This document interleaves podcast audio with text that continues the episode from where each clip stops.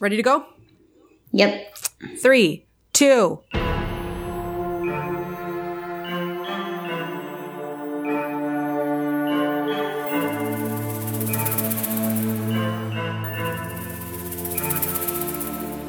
Twenty thousand feet up, breaking all the lights on the doors, and I ain't seen no ceilings. We came in through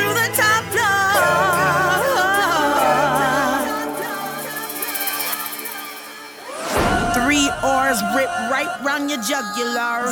Three oars rip right round your jugular. You're listening to Feminist Killjoys, an hour of feminism, pop culture, and politics, as discussed by two professional killjoys.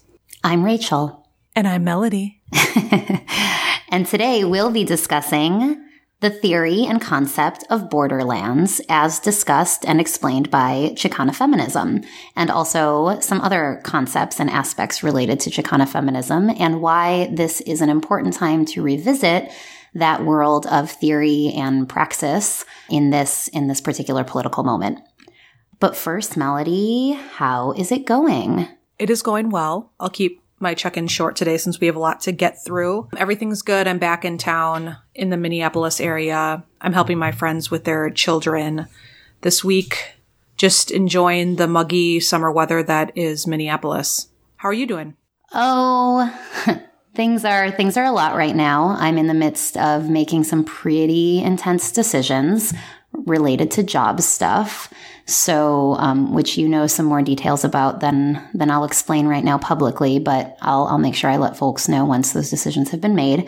Um, but it's it's good to have decisions to make uh, versus the almost full year I spent without really decisions to make. So, so yeah, it's, it's, it's been a really, really stressful couple of weeks and I'm hanging in and trying to figure it out. And, um, one of the things I did to sort of address that is got my first Reiki session, which sounds like a really bougie, bougie thing to do, a witchy thing to do also, and also potentially culturally appropriative thing to do, which I'm reflecting on.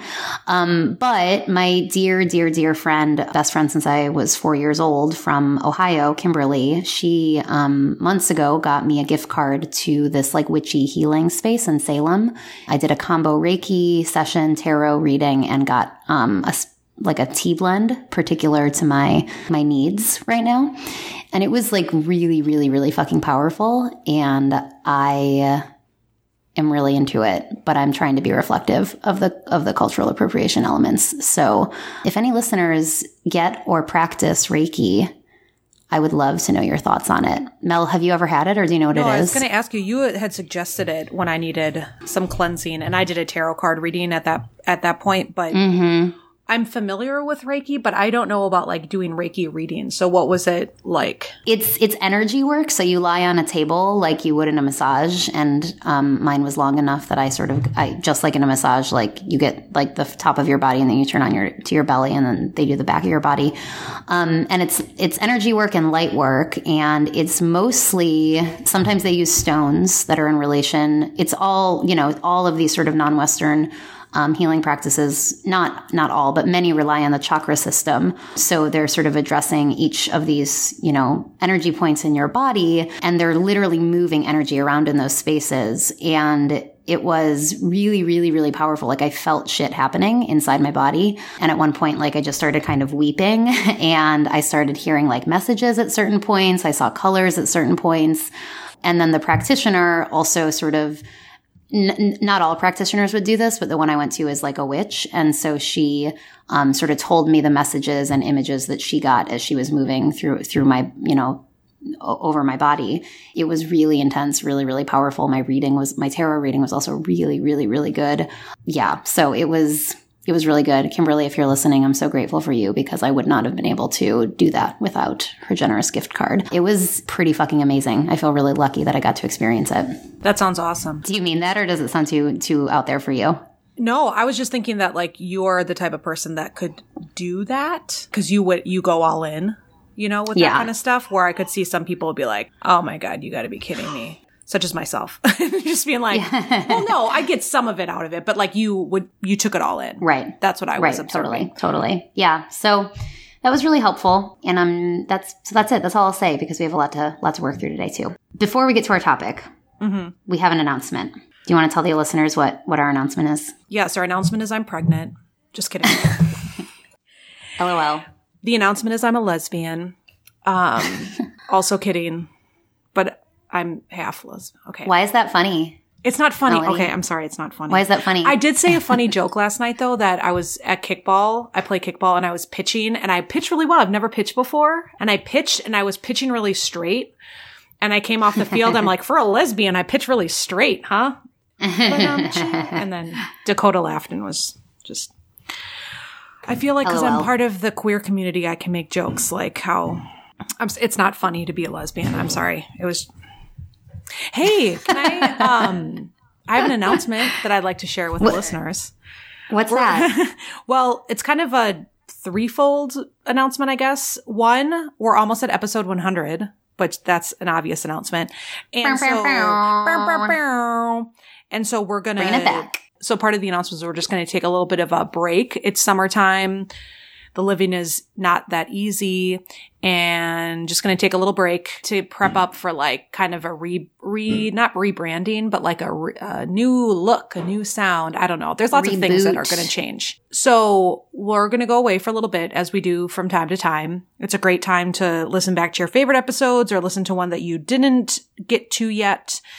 And then also, um, part of the reframe of the podcast, we're going to have a lot more with our rebrand, but one part of the rebrand that we can share right now is that, and by rebrand, I mean reframe, uh, reframe of the podcast. Rachel and I had a discussion about how the podcast is going and we don't hate each other at all, which is good. that is good. Yeah.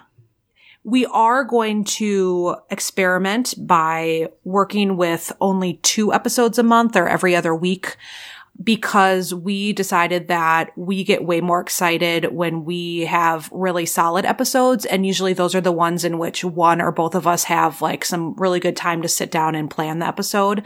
And when you do a weekly podcast on top of other things, some of that, some of that work can get put aside and we don't like that feeling. And so we want to have the good feeling of being able to sit down and really put together some, what I call solid episodes. And so to do that, to foster that without burning out is to move to an every other week format. So I think that is actually great because it's just going to produce like better. The point is to cr- produce better quality podcasts that just come out a little bit less frequently. Um, so that's some of the announcement. Do you want to add more to that, Rachel? I agree with everything you said, and I'm I'm excited to bring more solid episodes. And I think y'all are gonna enjoy what that looks like. I mean, that does mean it's sort of a change, uh, particularly to our Patreon donors. Like, if you feel like you need to adjust your donation, like we understand, no hard feelings. Uh, you will still be getting the newsletter no matter what. So that's still going to happen. And we are going to adjust. We tried to keep, make bonus episodes happen and we just were not consistent enough. So we don't want to promise that anymore. So, uh, that bonus on Patreon is going to go away. So if that changes anything for you, again, no hard feelings. And all of this said, you know, the, the, the truth is that like it's hard to do this work and be excited when even though we reached one of our goals that we set on Patreon, we turns out we still can't actually pay ourselves regularly. Um, we did do one payout of a pretty humble, humble amount. But the, the point is, is that if, if you are kind of bummed to hear this, even though I think it's, it's, can, it can, it's still going to be really positive to have these two really good episodes a month.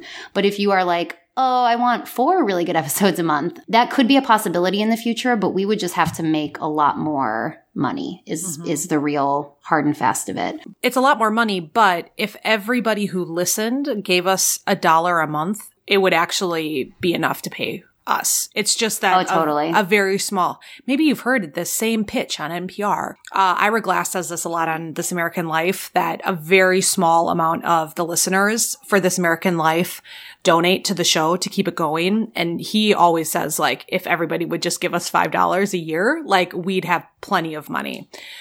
Right. So you're always thinking like, oh, somebody else is already supporting us and pay, you know, you know, there's a lot of podcasts. We've ranted about this before that are produced by NPR. And so they already have funding. But, you know, when you're going through your podcast, think about who has access already to funds, um, or media or, you know, and we're not like we're straight up DIY. We're from the bottom up, as Drake likes to say. Somewhat like that. Yeah. Um, that's, you know, it's hard in a world where there's a lot of podcasts being professionally produced and like we're still the DIY one. And so we're doing this on top of everything else in our lives. And it's just, yeah, it's. No, yeah, I think I think all all of this is to say that I mean we just kind of gave you contradictory information. Adjust your Patreon. also give us more money. The point is either scenario is great. They're just they're just different. 2 mm-hmm. episodes a month mm-hmm. is awesome. If we can start actually, you know, sort of, um, I'm a fucking Marxist who thinks it's important to be blunt about economics. Like if we can pay ourselves, we can, we can make more episodes and that's just, that's just it. So that's, that's the update on that. Uh, I'm, I'm still, like I said, we're both really excited about what we're going to come back with. Um, and the break's not going to be too long. So don't worry. It'll be before school starts for all you academics who listen. But in the meantime, you can still hang out with us because we're offering a podcasting 101 DIY e-course. We're so excited about this. This has been in the works for like many, many months. Mm, probably close to a year is maybe when we first started talking about it. And we get a lot of emails sort of asking questions about how to do this. And, and we're happy to sort of answer those sort of like one off, but we can only do so much in an email explaining how to, how to do this work, how to create a podcast from, from nothing.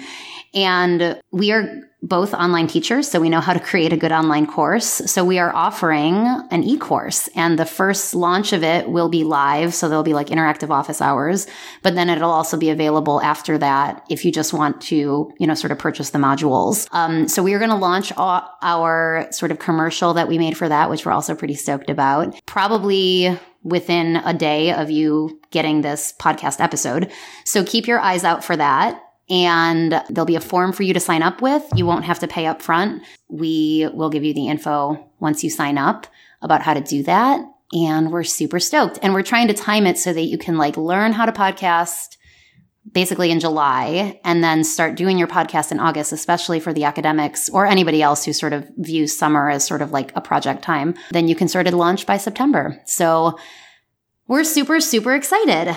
We hope you will be too. Anything else you want to say about that, Melody? Yeah, in terms of the cost, if you're like, oh my god, it's going to be one of these online courses that cost a thousand dollars, like, no, it's going to be very No, affordable no, no. and it's on a sliding scale. So we'll have Mm-hmm. all that set up on the sign up sheet. You'll see all that, but it'll be on a sliding scale. So you, I mean, we understand we live that life. So it will be Yeah. affordable and accessible. And if you have any questions about the monetary aspect of the course, please email us. We can most most likely almost definitely find a way to make it happen Okay. if Hey, that's what's prohibiting you. sorry, can I give one more shout out? I need to give a shout out to a very special listener, and this is a surprise for you too, Rachel. You don't even know. Okay, this. yeah. Janie, our podcast friend in Australia, sent us a care package and Oh it- my gosh. Janie, we love you so much. Oh my gosh. like books and like uh ephemeral stuff. Also, I'm going to send it to you, obviously, but I wanted to wait to tell you on on air. gosh. Yeah. I love that. Janie, thank you so much. You're really the best. Holy camole. It's I like the it. best care package too. I just it was amazing. So I'll send it I to love you it. snail mail style, but uh just wanted to let Cool. you know. And a shout out to our wonderful listeners in general. And also Jamie Yeah, who sends us absolutely. postal mail. It's true. Speaking Love of it. snail mail, one more thing. While we're on our break, it might be a good time if anybody's missing a sticker. Maybe that's a good time. Mel, you're kind of sticker queen. Mm, I just put together a bunch of sticker packages. So Great. I have a bunch of people that just signed up in the last mm, maybe month. There were there's some Okay. donations. So I have I have your sti- you can totally shoot me an email and I can let you know, but I have if you haven't gotten stickers yet, it's like in an envelope waiting to be sent. Perfect. Okay. So, yeah, I that's I just I remember now just now that you had just done a batch. So But also, um, since we're just shooting ideas out at our listeners, if you all want like merch, like if anybody would be interested in like t-shirts or coffee cups or whatever, let me know. Like I, I've put together some ideas And so I'm happy to hear from y'all what you would like as well, especially because we're like getting rid of that bonus up thing. And like if there's any other awards for, or rewards for podcasting, like Patreon things is very strange for us. Like it's been hard for us to come up with ideas that aren't more podcasts. So, you know, always feel free to share on Facebook, Twitter, Instagram, email, phone. Mm-hmm. Let us know. All the things. Yeah. Okay, let's go. Let's go. Transitioning. So, one of the original purposes of our show was to sort of take academic concepts and break them down for listeners. Many of you listening will be familiar with um, Chicana feminism theory uh, and also ways that it's shown up in the world. But we thought, given uh, the state of the world and what's sort of occupying the headlines, and I'm sure a lot of our minds and hearts right now, with the deplorable treatment of human beings trying to cross the border, we we wanted to turn to sort of to, to this these profound lessons that that Chicana feminists have have provided us. Um, this quote that I think I've mentioned on air before. Uh, Bell Hooks says, I came to theory because I found in it a location for healing. And so that came to mind when I was thinking about um, Melody. Melody suggested this. And, and as soon as she said that, I said, I literally have been looking up like Gloria Anzaldúa quotes this week, just mm-hmm. sort of trying to process and um, you know, make sense of things and get inspiration for how to how to respond to these things. And so that's sort of the first part of that. The second part is obviously Melody and I are two white women. We are not Latinx. Um, we have had uh, Chicana feminists on the show before. If you go back, uh, our episode with Salt, which was about Marxism, uh, they talk about being being Chicana, and so that is a great episode to actually hear actual Chicana women talking about the sort of political aspects of that identity. But um, we sort of want to revisit this and just sort of do a more broad overview. And again, as this this is coming from feminist scholars who are white, so that's just the sort of standard positionality note. So that's that's my sort of preface. Melody, what do you want to just share to share why? I mean, it was your suggestion. So what what was in in your mind when you were thinking about talking about this today? To answer that and also kind of to clarify what you were saying earlier, most specifically, were I was mm, emotionally struck by what's been going on for a long time with immigrants coming in from Mexico to the United States and President Obama's response, Donald Trump's response. I mean, it's always been not ideal, not what we're about the we've had previous discussions about DACA and how that is mm-hmm. not the the answer to letting people come in not again using this language letting people come into our country right. um, having right. people uh, be able to be citizens and free here in the United States. The extra added news, especially for international listeners, since there's always borderland news across the world. Uh, specifically, we've been in the United States. Unfortunately, the Department of Homeland Security via with ICE has been detaining families and separating them at the border um, sometimes children come on their own. Sometimes they're getting separated from their parents and they're being held in camps, detention camps. And so there's like literally children right now in the United States, like alone in these camps. And it just totally breaks my heart.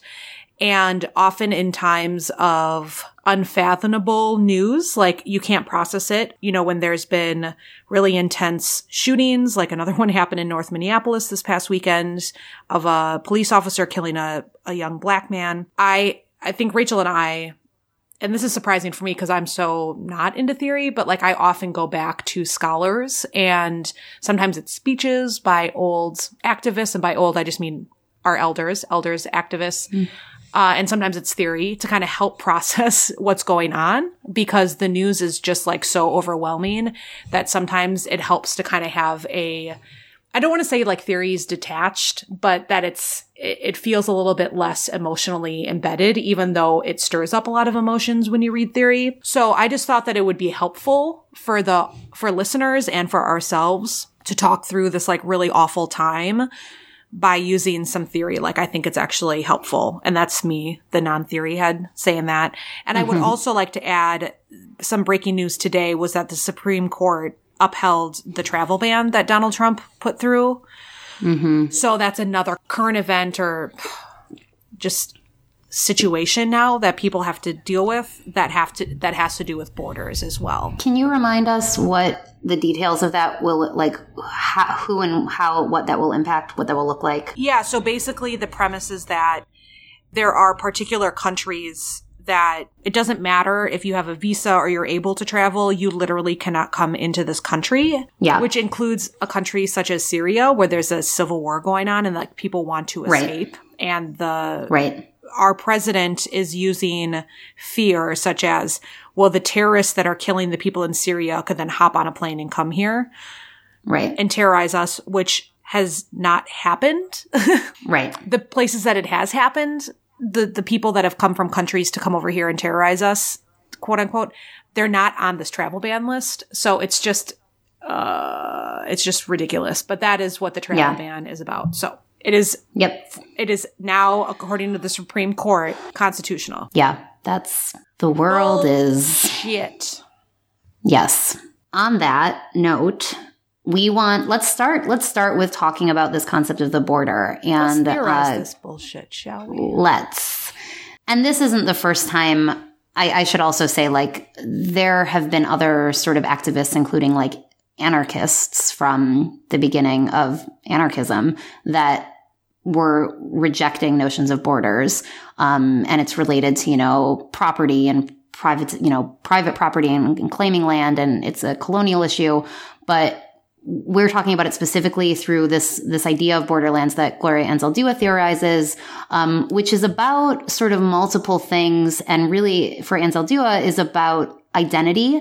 But I want to step back before I get to that sort of part about the idea of having a borderland identity where you're sort of living straddling multiple spheres. And I, and I want to step back to talk first very simply about how the border is a social construction. So I mean, Melody, do you want to, for anybody tuning in, we can give our, this is kind of a flashback to old episodes. What's sort of 101 of like, what is it, what do we mean by social construction? Like, how is the border an example of a social construction? Thank you, Professor Tiffy, for that excellent mm-hmm. question. It is a social construction in that we create borders. Let's not use Mexico as an example right now because, well, there's literally a border and there's agents at that border. Think about like walking through a neighborhood and how there's like imaginary borders. Like, so you're not, you're not supposed to walk onto somebody else's lawn. You're not supposed to go onto their sidewalk and hang out, right? And so I think about this when I hang out with a toddler because the toddlers have no idea what border, borders are. And so they'll just like mm-hmm. walk into somebody's yard, go up their stairs, you know, cause they don't, what is it? There is no actual physical border there, but we've mm-hmm. created the social construction of a border to mean, you know, you're allowed to go or not allowed to go across the border. That also actually, that idea of, of going into somebody's yard, being a border that you're not supposed to cross is a social construction also between countries. Mm-hmm. Especially when you think historically how this country was not ours. It was, it was Native Americans country, property, land. And so we have created these borders that yes, have a physical entity, but also are just social constructions that there's nothing inherently capital T true or factual, capital F factual about these borders being the borders. They're made up, they're imaginary, but the people with hegemonic power are the ones that have been able to enforce it. Right. Exactly. Exactly. And another side note about the this fact that this is obviously in the US this is stolen land from native americans. But even these sort of racial identities rely on geography in a particular way. So there's this really great book called the white scourge and i highly recommend people read it that really complicates notions of Mexican identity, Native American identity, and also um, Black Americans to talk about how if we're relying on these geographic categories, we can't really do that, particularly when we think about the way that Mexico and what is now called the US have been in sort of, you know, there were land wars, right, about where those borders would actually end up. So there's certainly people in the you know in the southwest in particular who uh, their ancestry is both native and Mexican, but they might be considered one thing or the other because of the way that the border was, you know, socially constructed to be drawn and won in, you know, in, in power plays and war. They would be considered one thing instead of the other, even though actually ancestry is much more complicated than that. But ancestry continues to rely on these geographic borders. So, um, The White Scourge, highly recommend reading that. I'll put it in the newsletter as a resource on that, let's get back to Anzaldúa, one of the sort of canonical Chicana feminist, feminist theorists. So she's referring to this term borderlands as this geographical area that is most susceptible to sort of this hybridity that is neither fully Mexican nor fully the United States. She also uses this term to explain the sort of identity of people who can sort of not distinguish themselves as either in one world or the other.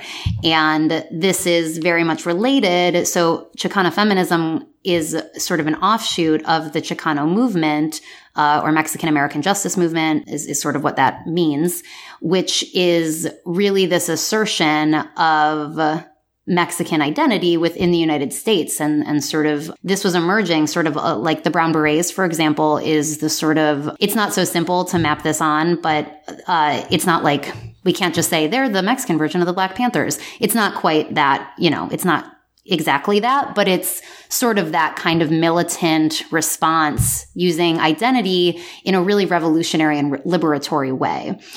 So she's she's contributing to this to this that's activist work and she's contributing to this activism by by theorizing this identity as sort of not existing as one or the other but existing as both and that that results in this identity of multitudes. And the way that sort for example in her writing will manifest is that she intentionally will switch between English and Spanish as a very intentional act of resistance because she's not going to cater to you know English speaking readers when you know, there's there's there's a reason that she's in the United States or in the United States in the first place. There's a reason these immigrants in the United States for, for in the first place, and English in itself is a language of colonization. And so, what does it mean to cater to a colon a colonizer's language? What does it mean when the the reason that immigrants come to the United States a large part of the time is because of the instability that uh, the U.S. government has created in Latin and Central Central America and Mexico.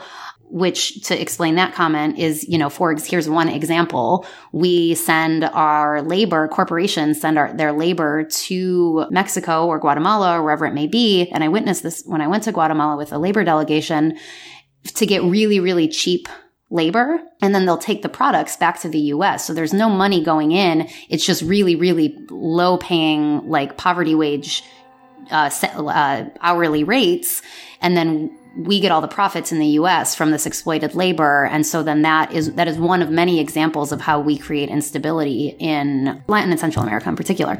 I'm going to pause. Melody. Hey, Killjoys, just wanted to intersperse for a second to remind you to subscribe to us if you haven't already. What an awesome episode to become a subscriber. Also, really important to become a subscriber because when we come back from our break, you'll know because it'll just be sitting in your podcast app. While we're on break, take the time to leave a review on iTunes of us. We love reading those reviews. We read it, we read them on air, and it really helps us spread this podcast to other people. On the social media tip, you can follow us on Instagram, Twitter, and Facebook. On Facebook, we actually have a really cool community page. So if you search for it, search Feminist Killjoys Community dash WTF Power exclamation point, and it's a closed community group where we just talk about episode ideas, topics that came up in the episodes. Rachel often like engages in conversations. It's super rad, so join us there.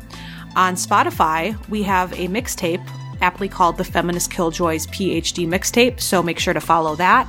If you have extra dollars and want to support feminist media makers such as us, come to Patreon, find us there, and become a subscriber. You can also leave us one time donations via PayPal, which we also appreciate. Just go to our website, fkjphd.com, and click on the birdie to leave us a one time donation. While you're there, you can also check out our episode archive where we have show notes and other information that we cannot verbalize on our show. If you would like to email us directly for direct communication, hit us up at fkj.phd at gmail.com. And last but not least, the non internet way to get in touch with us is to call us at our US number, which is 414 858 7818. Back to the show. So, can I, as the non theory person in this duo, can I just apply what you were talking about to an example that I'm aware of about mobility? I would love that. Great. While Rachel is really good at reading theory books, I need to read other people's research as they apply theory to kind of understand theory better, which is totally fine. It's just my way of doing it. So a colleague of mine, Do Lee, is finishing up his dissertation called Delivering Justice, and it's amazing in so many ways. I think what Rachel, what you were just talking about, he talks about very directly with use of undocumented worker, undocumented people as bike delivery workers in New York City. Mm. And so mm. all of the things that you just talked about comes up in their daily lives. And so Do Lee's dissertation is all about working with and advocating for these bike delivery people who are watched, surveilled, um, and cross all sorts of borders in New York City in a way that white people wouldn't in terms of being surveilled and policed. Mm-hmm. Another kind of theoretical framework that I wanted to throw out there that Do Lee uses.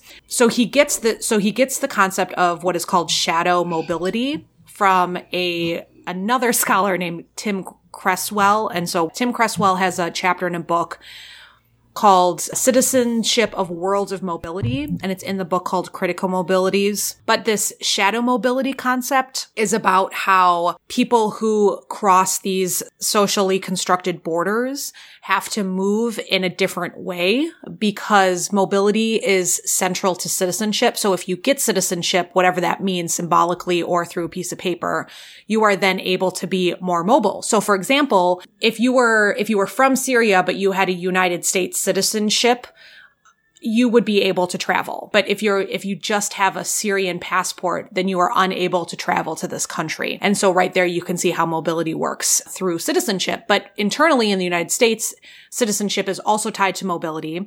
And so bike justice scholars such as Do Lee will often talk about how not having a certain citizenship of the world um, makes your mobility a lot more difficult. So I often focus on African Americans and he focuses on undocumented workers through the bike delivery services in New York City. And so having shadow mobility means, and I'm just going to quote his dissertation here, that um, it restricts the mobility of marginalized bodies as disorder so that the citizen mobility of ideal bodies becomes special. So the ideal mobility is the, those of a citizen. And so mm-hmm. he's noticed that the people that work within a shadow mobility are actually spotlit and policed. Mm-hmm. So, for example, the police, you know, they know who these people are because they stand out, because they don't look like the typical citizen, which I should say, Do Lee also argues is white, right? In the United States, it's like mm-hmm. whiteness. So whiteness is citizenship. Everything else is questionable. When delivery workers are working, they are policed and are asked, for example, to wear reflective vests, you know, that other bicyclists are not asked to wear. And so they all, all of a sudden have all of these rules and laws and regulations put on them because they're going through the world as not a citizen, as not a citizen and kind of in the shadows of mobility. So I wanted to throw that in there too because I thought that was really interesting and it also works with the immigrants right now crossing our border and how much of it is understood as a shadow mobility. Yeah, absolutely. I hope that your colleague turns that into a book. I would love to read that. I really appreciate that. Thank you. And it reminded me this notion of citizen, citizenship is obviously completely reliant on the the construct of the border because you could literally like have a baby in England and that baby would magically have English, you know, British citizenship. Mm-hmm, mm-hmm if you just happen to go into early labor on a vacation or something. And that's, that's how arbitrary it can be, right? Because you're on like a particular plot of land. And the citizenship question is interesting because I, um, as I've been doing these sort of academic interviews, um, a lot of times in women's studies departments, I'll get questions about teaching transnational feminist stuff mm-hmm. because that's not, none of the sort of titles of my articles make it seem like I do anything transnational. But I find that question kind of frustrating because I do prison research and number one, the fastest growing prison population in the US is immigrants. So right now, when they say detention centers, I mean, they're, they're fucking jails. They're prisons, right? Mm-hmm. Like it's, they're, they're cages. It's part of our jail system. And second, because this notion of, so not only do we have actual non-US citizens that I'm that I'm, you know, studying and working with in my research, but also we have this notion of citizenship that is stripped from people who go to prison, right? So in most states, you are no longer considered, you don't get citizen rights anymore. You don't get to vote. You don't, you know, like, and which is, you know, one of this you know, this sort of foundational aspects of citizenship is this right to vote. And that gets stripped from you. So not only do we have technical non-citizens in our jails and prisons, but we also create non-citizens of people who are technically citizens. Um, oh, can I just add yeah, another no. example of how they yeah. get stripped of citizenship is that it's really hard to find a job as well. So you're basically completely you're un- undocumented in that. I mean, you aren't, but like you're traveling through your documents country. are are sh- are shit, right? They're yeah. they're like um, stigmatized in a way that almost the equivalent of undocumented, right? Yeah, so you it doesn't have, get you anywhere. You have actually a lot of documentation to represent who you right. are, but it's it's producing the same effects as if you were undocumented because you right. and i don't hired. we should nuance that like it's not exactly the same obviously. There's differences yes, but it's yes. but it creates it becomes a question of documentation which is why there were the things like the ban the box rule which also had problems and all of these things. So anyway that that's just an you know this this is sort of a problem of the academy. It's like i understand that you like want me to like say that i you know, went to Iran and did research on, you know, studied the sort of other hmm. non-Western woman. And like, I don't, I haven't done that. And I probably, I don't know that I will. It's such like a, it's, it's such a rigid conception of what is US, you know, American studies and non-American studies. Cause what, you know, what does that even imply? Anyway, that's a side, a side rant. Yeah, no. So I, I think those, I think those applications are, are good to work through. Can I move on to some other concepts that Chicana feminists brought us? Please do. So another thing, this is also from Anzaldúa. She talks about Nepantla, and that translates to uh, it's a Nahua word, which translates to in the middle of it or middle. And it's kind of explained as a spirituality. One thing I really love about Chicana feminism is that they are unapologetically inserting spirituality into their theory. And there's a whole section of, it's like an introduction. And it's kind of, it's very clear that they are existing in the academic space where everybody's expecting you to sort of either be like a post-structuralist or a Marxist materialist. And they're saying this is material. So when Marx, when we say materialism in a Marxist sense, that means like grounded in the actual things that are happening versus like post-structuralism that is, have we ever done an episode on this? I don't think we have have. This is a very short version. No. Post-structuralism is, it's like ideas, it's discourse. It's like discourse creates reality, whereas Marxism and materialism is, no, we have to look at the conditions that, like the condition, the conditions are the reality. Like the economic situation is the reality. It's not, you know, what, what is said about economics that is the reality. It's, it's the, it's the on the ground. Thankfully, there are ways that people have learned to blend those things for more expansive analysis and activist and organizing work.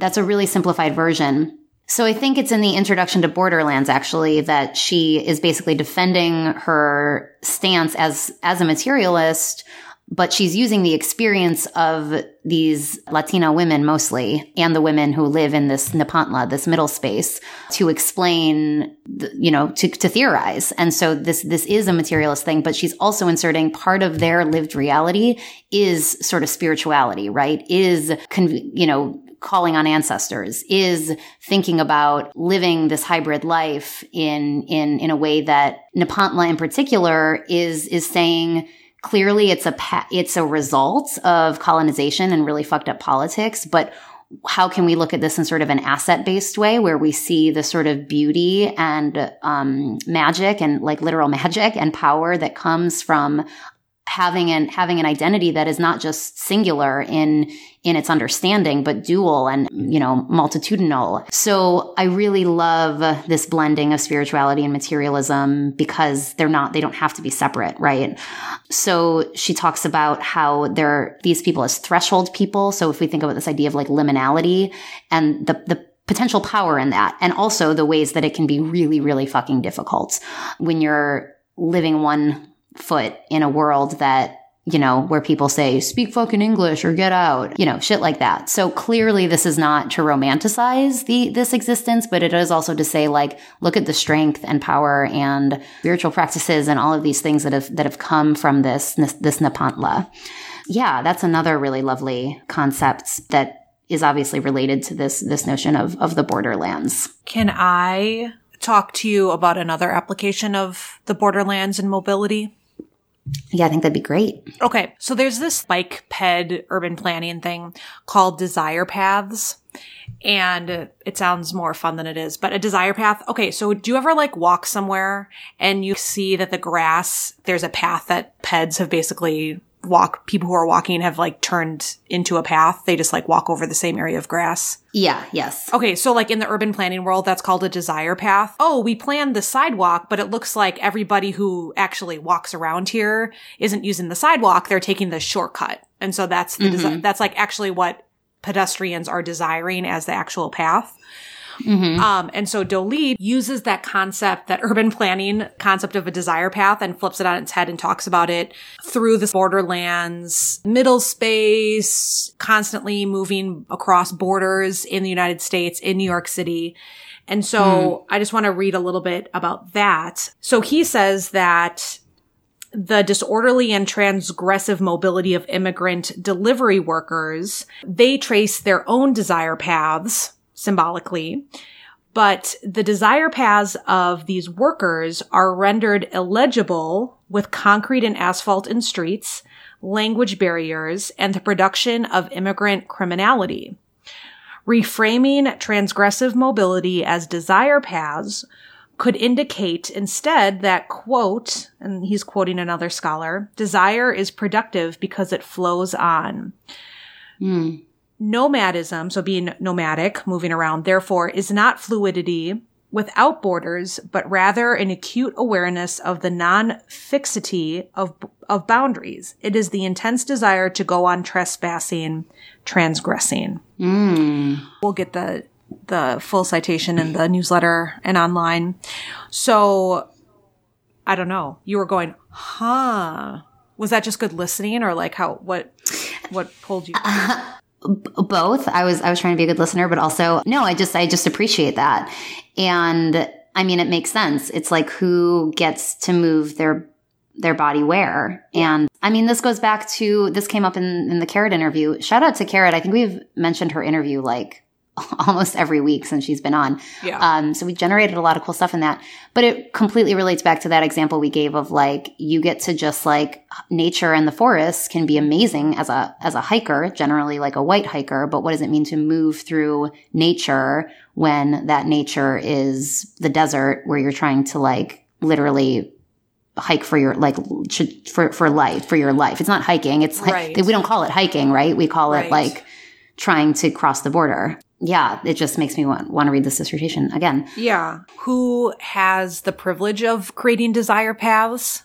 There, mm-hmm. I think the question or what he's getting us to think about is who can create desire paths and who can't. And so he's arguing that, that immigrant workers do want to create their own desire paths, but mm-hmm. are stopped by, for one, being seen as all, always already criminals in mm-hmm. in urban spaces. And so it's really mm-hmm. hard mm-hmm. to create the path of mobility for yourself when you're always up against those trans, you know, I don't even want to say microaggressions. They're like full on aggressions. Structural, Structural repressive yeah. norms. Yeah.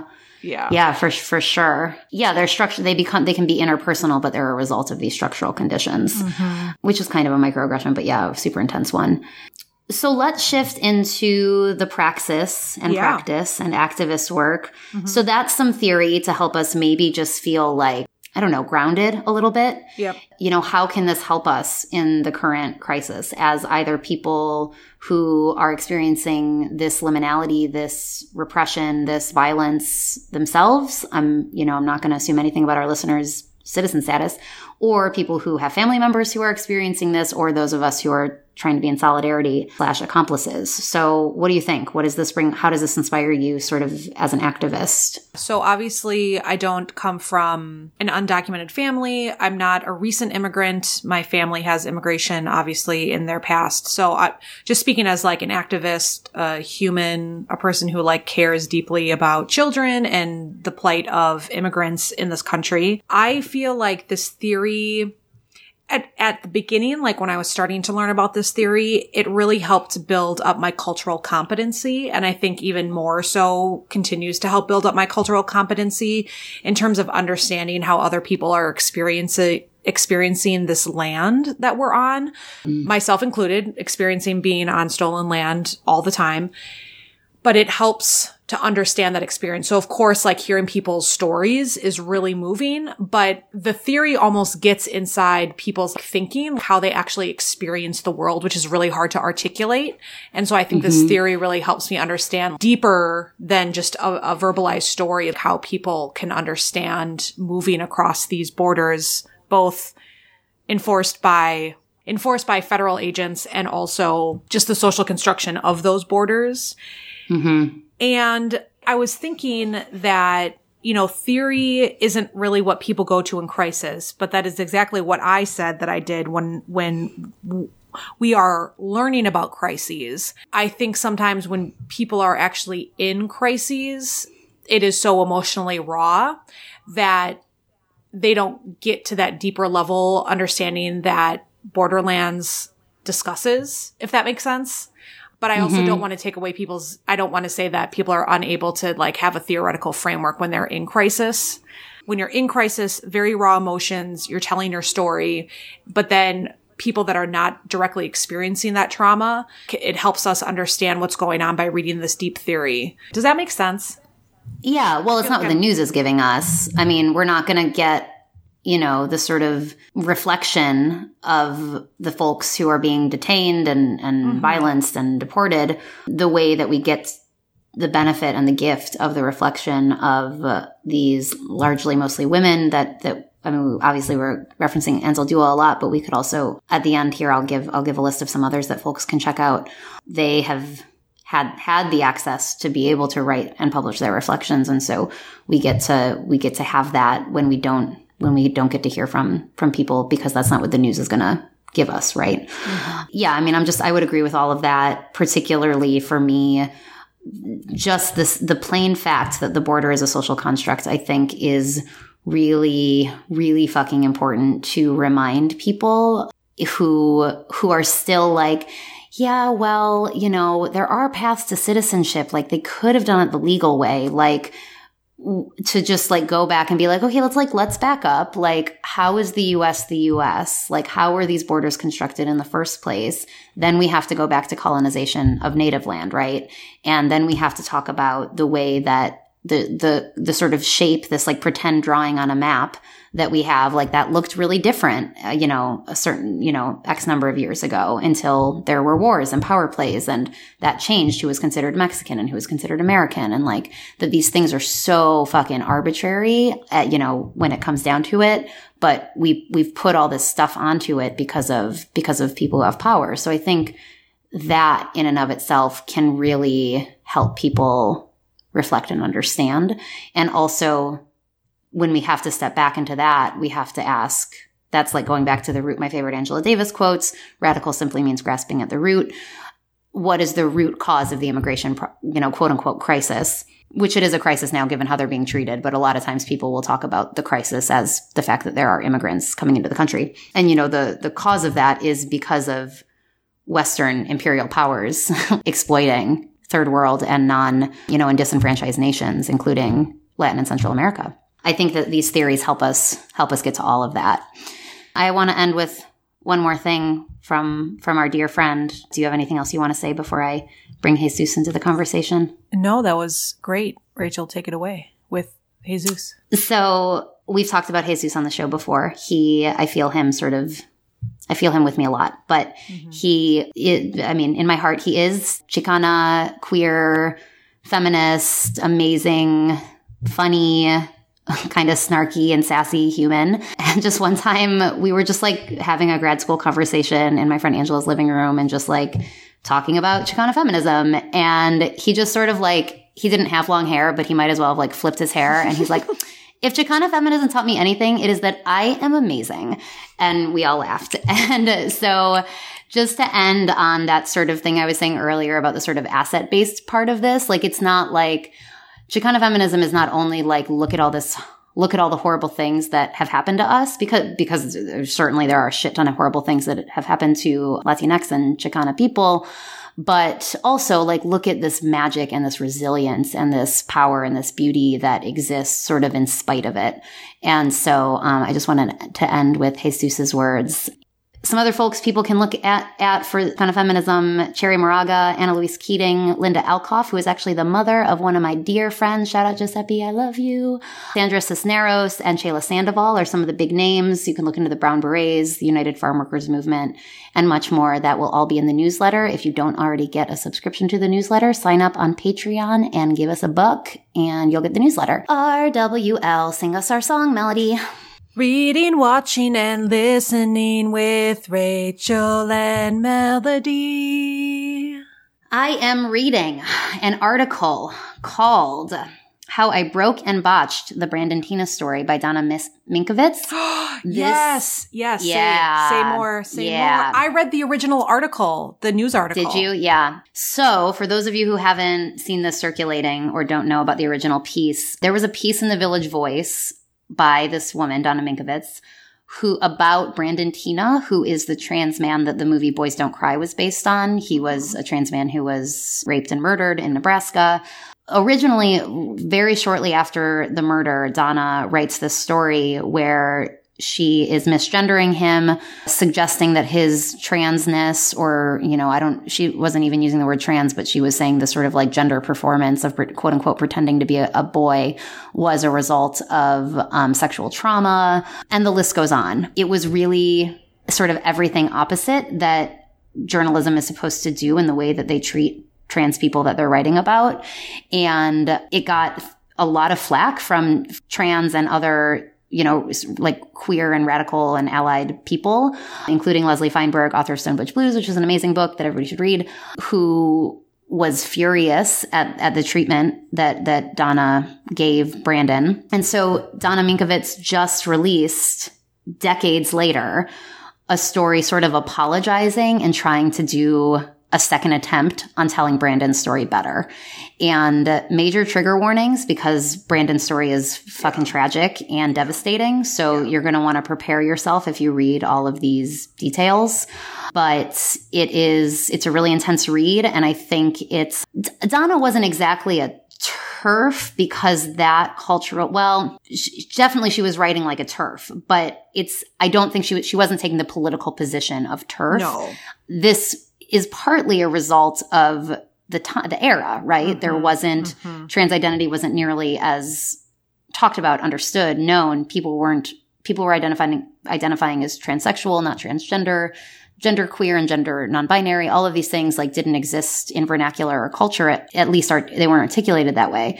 And so that's not me giving her an excuse because obviously she she doesn't deserve that as like an excuse, but it is just giving context it's it's interesting and it, and it brings back uh, oh my point in that was saying like I I hope some fucking TERFs that exist today read this and maybe could be persuaded because Donna is really taking ownership of like here's where I was coming from thinking that this you know who what I who I thought was a lesbian was just like really damaged and like actually like I'm understanding that ex, you know that's actually not not a, not wasn't Brandon's experience at all. And so it would be amazing if this could fucking get through to some TERFs. Acronym check, trans exclusionary radical feminist is what TERF stands for. Um, I'll link it. Check it out if you are prepared for that. Watching, oh gosh, I have nothing new to share. I don't remember if I talked about how my partner has never seen Friends, so we're watching Friends from the beginning. Why are you making him do that? Because it has a lot of redeemable qualities. It is has a ton of problems. It's really homophobic At times, it is a bunch of white people in New York City, where, which is not, you know, exclusively white city, obviously. So it has problems, but it's funny. And I grew up, I grew up with it. I grew up with it.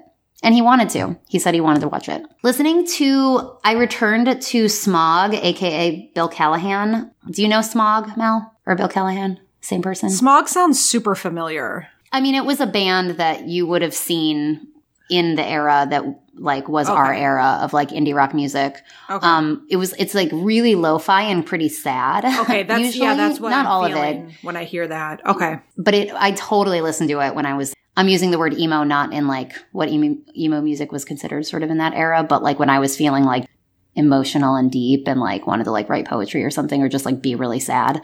I would just listen to Smog.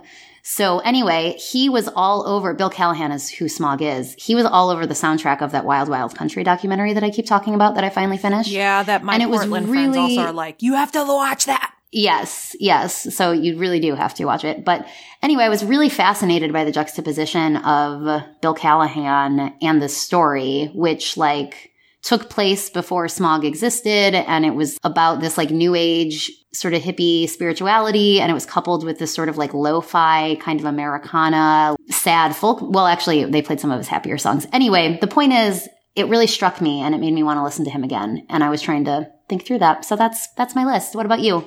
I am reading. Hey, guess what I'm reading? Uh, This is actually true. I'm reading Doe's dissertation Yes, that makes sense. because I'm actually on his dissertation committee Rad. as an outside reader. So I'm reading it to give him comments and be on his. Oh, Cool. I just love his work. Like I've always loved his work. So I'm just so excited for him. And yeah, when I was reading it, I was, this is going to be a book. Like this has to be a book. Yeah. And if he doesn't have the motivation to do it, I will like continue to cheerlead for him until Yeah. it is a book. I'm watching cool. Spirit Riding Free, which is a female protagonist based computer animated show on Netflix that my buddy Liam likes to watch. He's not Okay. okay. very well. Not what I would like choose to watch myself, but as a media scholar, it's like obviously interesting to like watch that show and analyze it about the three Right. women and like what they represent and how men come into it. Right. And they have these like random romance things.